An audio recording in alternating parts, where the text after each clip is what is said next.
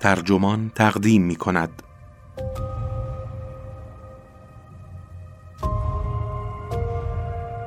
آیا فناوری از آدم شناسی غریزی ما پیشی خواهد گرفت؟ این تیتر یادداشتی است نوشته ریچل باتسمن که در گاردین منتشر شده و وبسایت ترجمان آن را با ترجمه بابک حافظی منتشر کرده است. من دادبه دادمهر هستم.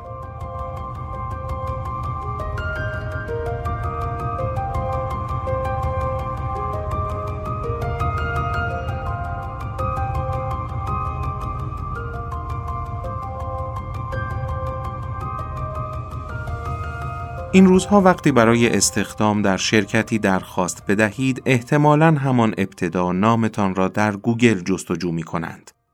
کارفرماها اینستاگرام، توییتر و شبکه‌های اجتماعی دیگری که در آن عضو هستید را نگاه می کنند و سابقه کاری و نحوه تعاملات با دیگران را ارزیابی می کنند. اما چند شرکت فناوری به چیزی بسیار فراتر از این اندیشیدند. نرم‌افزارهای جستجوگر قدرتمندی که بتواند تمام زندگیتان را برای کارفرما عیان کند. آیا ممکن است روزی برسد که دیگر خودمان نتوانیم برای دیگران توضیح دهیم که چطور آدم‌هایی هستیم؟ اولین درسی که درباره خطرات اعتماد به غریبه‌ها آموختم به سال 1983 برمی‌گردد. تازه 5 سالم شده بود که زن ناشناسی وارد خانه من شد. دوریس زنی اهل گلاسکو و در آستانه 30 سالگی که به تازگی پرستار ما شده بود. مادرم او را از مجله با کلاسی به نام دی لیدی پیدا کرده بود.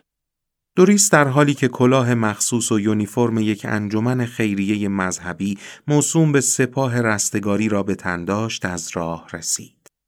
مادرم میگوید لهجه زمخت و اسکاتلندیش خاطرم هست. به من گفت که قبلا تجربه کار با بچه‌هایی در این سن و سال را داشته و چون از کمک به مردم لذت میبرد، عضو سپاه رستگاری شده. صادقانه بگویم از همان نگاه اول به دلم نشست. دوریس 10 ماه با ما زندگی کرد. در کل پرستار خوبی بود. خوشرو، قابل اعتماد و دست به کمک. هیچ چیز غیر عادی در او وجود نداشت. البته به جز غیبت‌های بی‌دلیلش در بعضی از آخر هفته‌ها.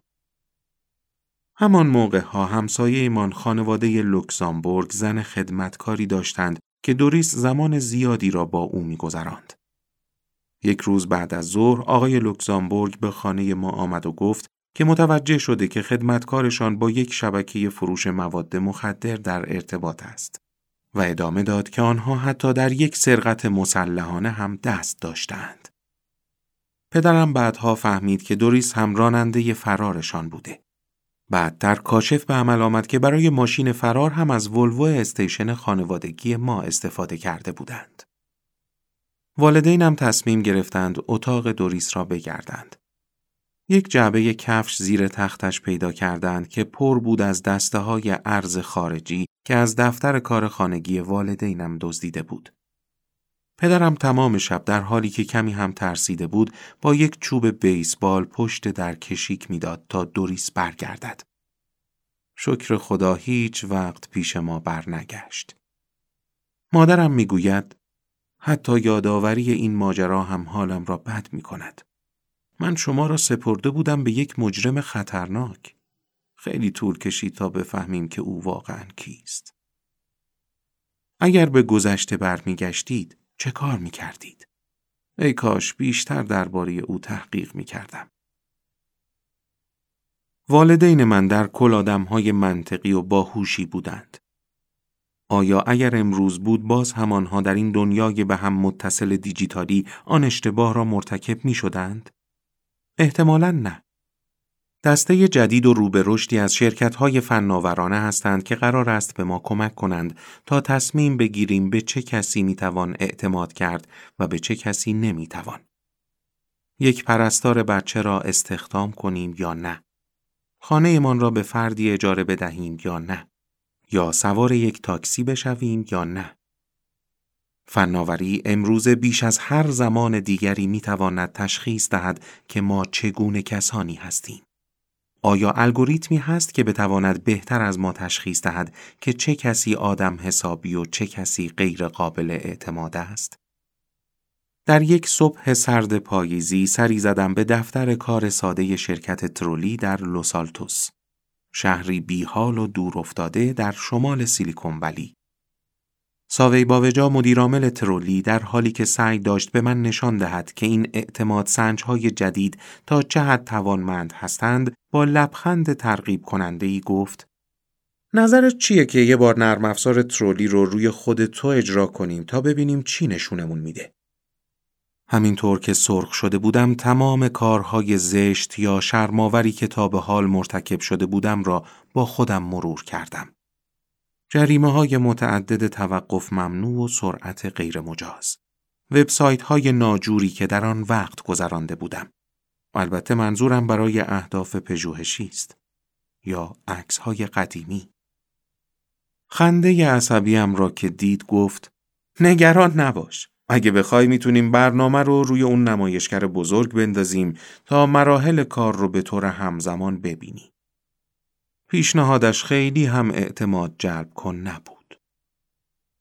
آنیش داس سارما، معاون فنی ترولی و پژوهشگر ارشد سابق گوگل، نام و نام خانوادگی و سپس ایمیل مرا در نرم افزاری به نام اینستنت تراست وارد کرد. و تمام. نه تاریخ تولد، نه شماره موبایل، نه شغل و نه نشانی. باوجا برایم توضیح داد: الان نرم افزار یادگیری ماشینی داده کاوی رو بر روی 3 منبع مختلف از داده‌های عمومی و مجوزدار انجام خواهد داد. اول رکوردهای عمومی مثل گواهی‌های تولد و ازدواج، فهرست افراد تحت تعقیب برای پولشویی و فهرست متجاوزان جنسی بررسی میشن. اول رکوردهای عمومی مثل گواهی‌های تولد و ازدواج، فهرست افراد تحت تعقیب برای پولشویی و فهرست متجاوزان جنسی بررسی میشن. ما به تمام اطلاعات ثبت شده ی سراسری که دسترسی عمومی داشته و دیجیتالی شده باشن دسترسی داریم.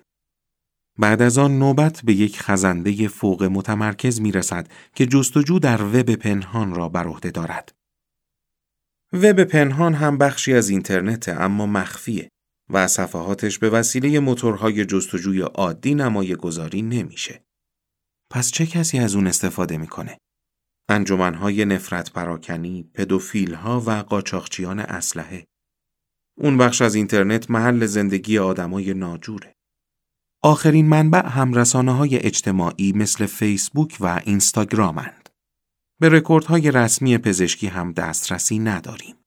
با این حال اگر در توییتر بنویسید عمل سختی روی کمرم انجام دادم، این مورد هم از لحاظ قانونی داده مجاز تلقی شده و ما از آن استفاده می‌کنیم. باوجا و تیمش 9 ماه را صرف سبک سنگین کردن داده‌های مختلف کردند تا تصمیم بگیرند کدامشان را باید و کدامشان را نباید به کار بگیرند. داده‌های مربوط به افراد زیر سن قانونی هم کنار گذاشته می شود. او می گوید: توی بعضی از کشورها تفاوت بین اطلاعات خصوصی و اطلاعات خصوصی حساس در قانون مشخص شده. این دومی مواردی مثل اطلاعات پزشکی، نژادی، مذهبی، عضویت توی اتحادیه‌ها و مواردی از این دست رو شامل میشه. ما به طور جدی حواسمون به این اطلاعات حساسیت برانگیز هست و اون رو خط قرمز خودمون میدونیم. بعد از حدود 30 ثانیه نامه اعمال من آماده شد. اینجا رو ببین، تو 1 شدی. پرونده ها را از 1 تا 5 رتبه دهی می کنند که 1 به معنی قابل اعتماد ترین است. فقط حدود 15% از مردم 1 میشن. اینا فوق خوب ها هستن. نفس راحتی کشیدم و تا حدی هم به خودم افتخار کردم. ببخشید چه تعداد فوق بد داریم؟ توی کشورهایی که تحت پوشش ما هستن از جمله امریکا و انگلیس حدود 1 تا 2% از مردم رتبه بین 4 و 5 میگیرن. باوجا پیش از اینکه یکی از شرکای شرکت مشاوره باینند کامپنی بود، یکی از کشدارترین پرونده‌هایش مربوط به یک بازارگاه اینترنتی معروف بود. آنجا بود که برای اولین بار توجهش به اهمیت اعتماد در دنیای دیجیتال جلب شد. او میگوید اونا مجبور بودن 6% از کل بودجه‌شون که معادل صدها میلیون دلار بود رو برای رفع و رجوع کردن مشکلاتی که توی بازارگاه‌ها رخ میداد خرج کنن. اونجا بود که فهمیدم سیستم امتیازدهی ستاره‌ای در محیط‌های آنلاین تا چه حد در جلوگیری از مشکلات پرتعداد اینچنینی ناکارآمده. در همان دوره همسر باوجا یک مطب دندانپزشکی جمع و جور راه انداخته بود. مردم از پول دادن امتناع می کردند یا تهدید می کردند که در اینترنت نظر منفی می گذارند. آخر هفته ها هم عده‌ای زنگ می زدند و مسکنهای اعتیادآور می خواستند. او می گوید چیزی که تجربه کردم این بود که کسب و کارهای کوچیک در مقایسه با کسب و کارهای بزرگ خیلی کمتر نسبت به مشتریاشون شناخت دارند. جالب نبود اگه این کسب و کارها به طریقی میتونستن مشتریای بالقوه بدشون رو کنار بذارن؟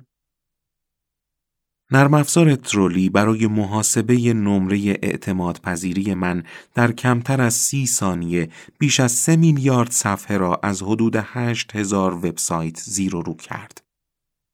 داده ها در 3 دسته گردآوری شدند. دسته اول که پایه‌ای ترین دسته است، هویت مرا بررسی کرد. آیا من همانی هستم که ادعا می کنم؟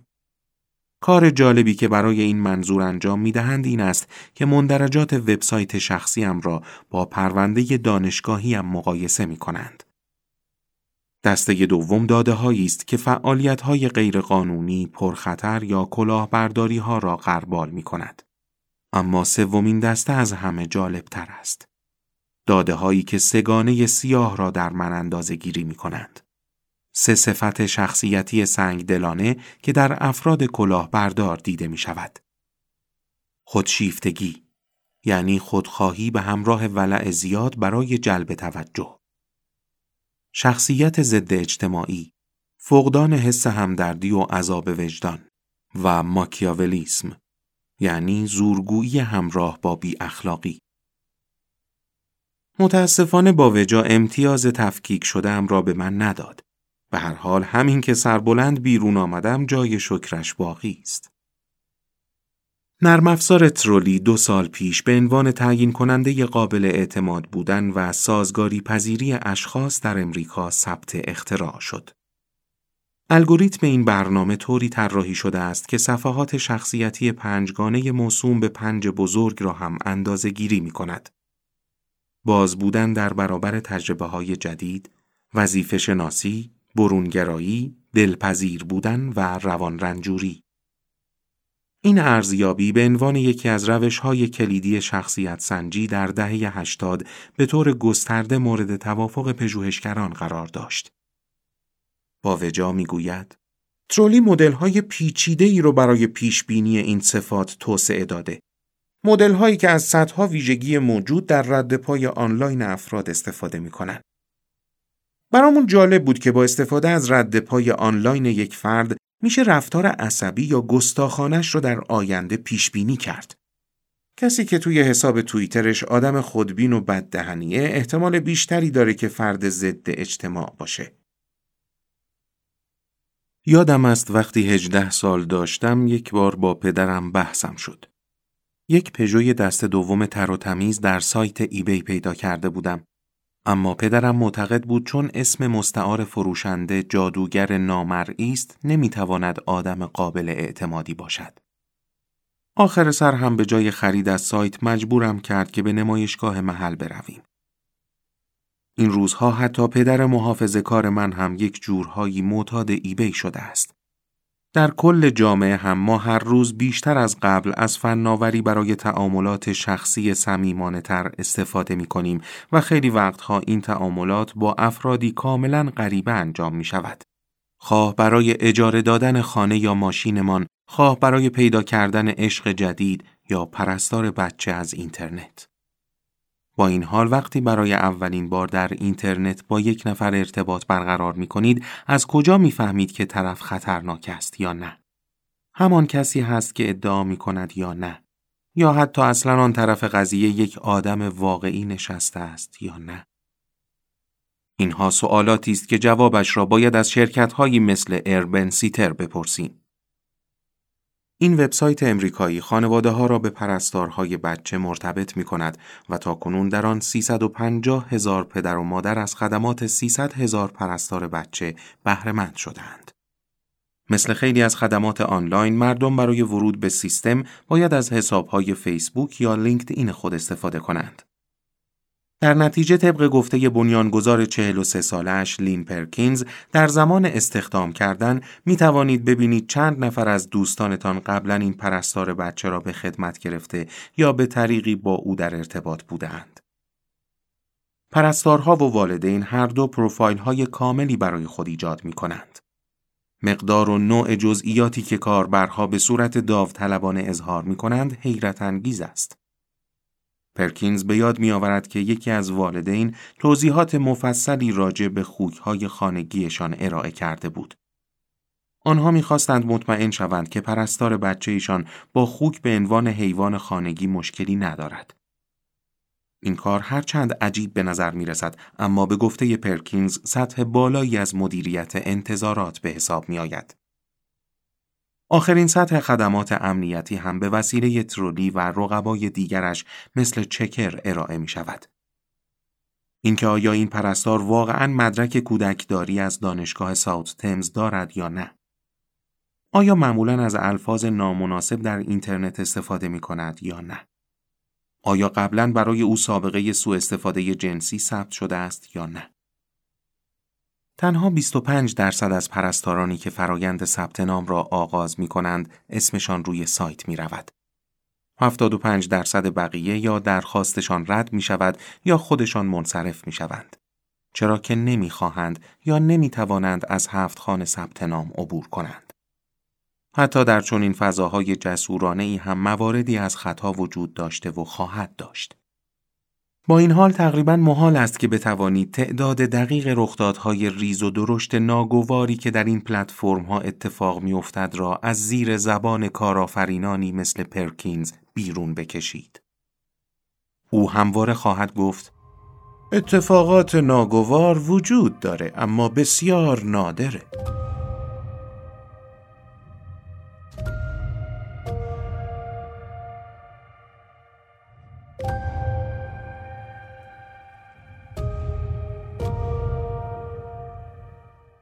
در ماه ژوئن شرکت ایربی‌ان‌بی، اجاره دهنده مکانهای تفریحی و اقامتی، شرکت ترولی را به قیمت نامعلومی خرید. این کار بخشی از سرمایه‌گذاری آنها در حوزه رفع ایراد بود. آنها افرادی چون نیک شاپیرو، نایب رئیس سابق ستاد در سازمان CIA را به خدمت گرفتند. شاپیرو در سال 2015 کارش را در Airbnb به عنوان مدیر واحد مدیریت ریسک و اعتماد آغاز کرد. او میگوید: به دست آوردن اعتماد و حفظ کردن اون همیشه جزء مهمی از هر جامعه وظیفه محور بوده. چیزی که تغییر کرده مکان و روش رد و بدل شدن این اعتماده. مردم به جای اینکه سازمان‌ها و کسب و کارهای بزرگ یا رسانه‌ها و نهادهای دولتی رو نماد اعتماد بدونن، بیش از پیش به همدیگه اعتماد می‌کنن. بخشی از شرح وظایف او این است که بفهمد وقتی کارها از روال عادی خارج می‌شود، Airbnb چگونه باید به شرایط واکنش نشان دهد. شرایطی مثل مورد دیوید کارتر، کسی که در مارس 2014 آپارتمان لوکسی در نیویورک را برای یک آخر هفته اجاره کرد. او به صاحب خانه آریتمان گفته بود که برادرش به همراه همسر خود به یک عروسی دعوت شدند و او به دنبال جایی است که آنها بتوانند مدتی که در این شهر هستند را در آنجا اقامت کنند. بعداً کاشف به عمل آمد که همسرهای برادرش در واقع میهمانهای یک میهمانی مختلط آنچنانی با حضور زنان چاق زیبا و حیوانات عروسکی بودند. تمان برای برداشتن چمدانی که جا گذاشته بود به خانه برگشت و تازه متوجه شد که خانه اش را کردند محل برگزاری یک میهمانی مناسب برای رده سنی ایکس. کارتر در سایت Airbnb یک حساب کاربری تأیید شده داشت و تعدادی نظرات مثبت هم برایش ثبت شده بود. شاپیرو معتقد است ما وظیفه داریم به عقب برگردیم و ببینیم آیا می توانیم کارها را جور دیگری انجام دهیم. آیا قصوری از ما سر زده است؟ به عبارت دیگر باید ببینید چطور می توانیم امثال کارترها را از بازی حذف کنیم. باوجا می گوید به راحتی می تونید اون چه قرار اتفاق بیفته رو پیش بینی کنید. نیازی نبود به عمق روان اون نفوذ کنید تا متوجه شید این مردک کارش ترتیب دادن مهمونی‌های غیر اخلاقیه. جستجوی ساده ایمیل کارتر در گوگل ما رو به تبلیغات آنلاین رویدادهای از این دست میرسونه.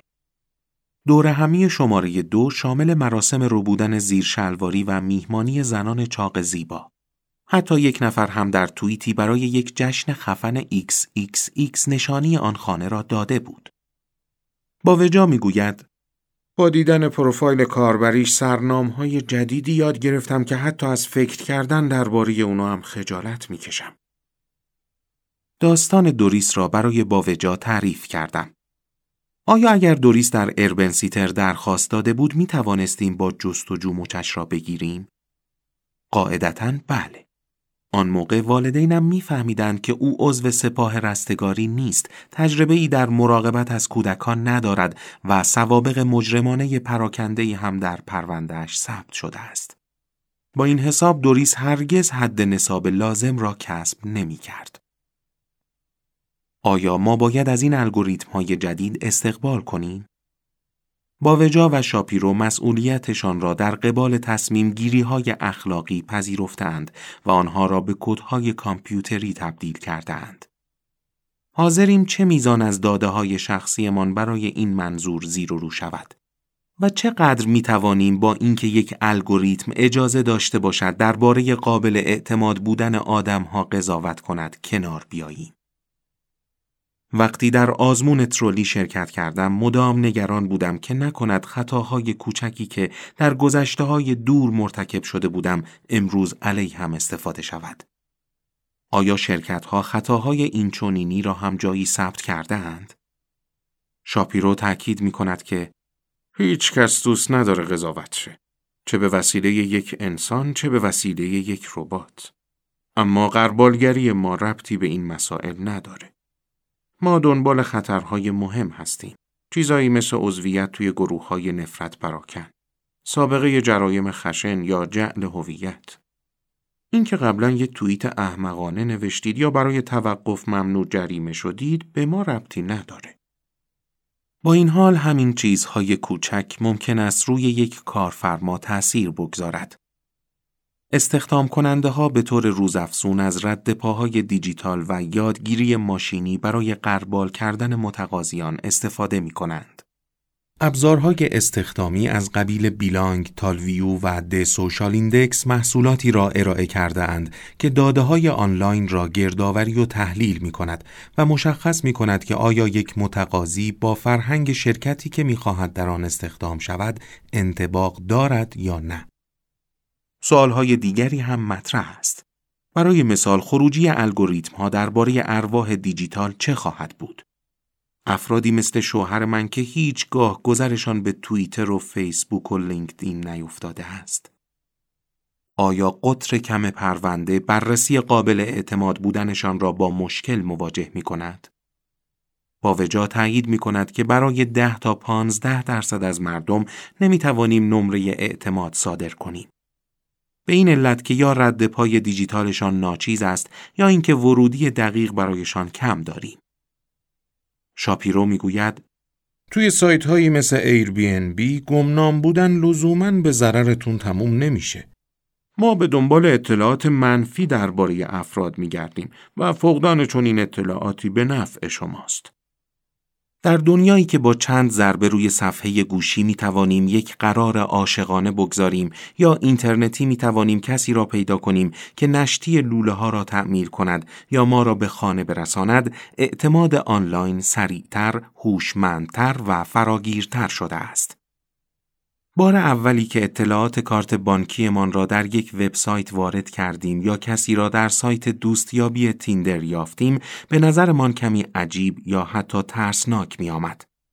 اما این کارها خیلی زود عادی شدند. آیا فناوری قادر است تمام خطرات تعامل با غریبه ها را از بین ببرد؟ پرکینز از اربن سیتر در جواب می گوید: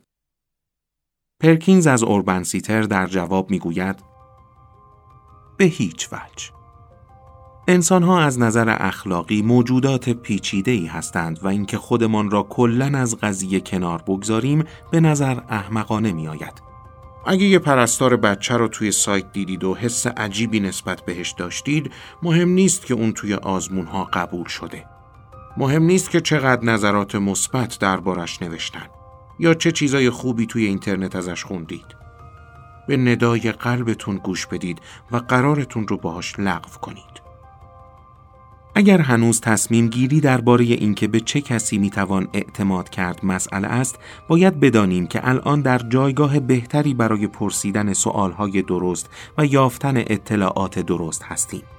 به عبارت دیگر، احتمالش خیلی کمتر است که یک مواد فروش با سابقه سرقت از بانک را به جای پرستار بچه استخدام کنید.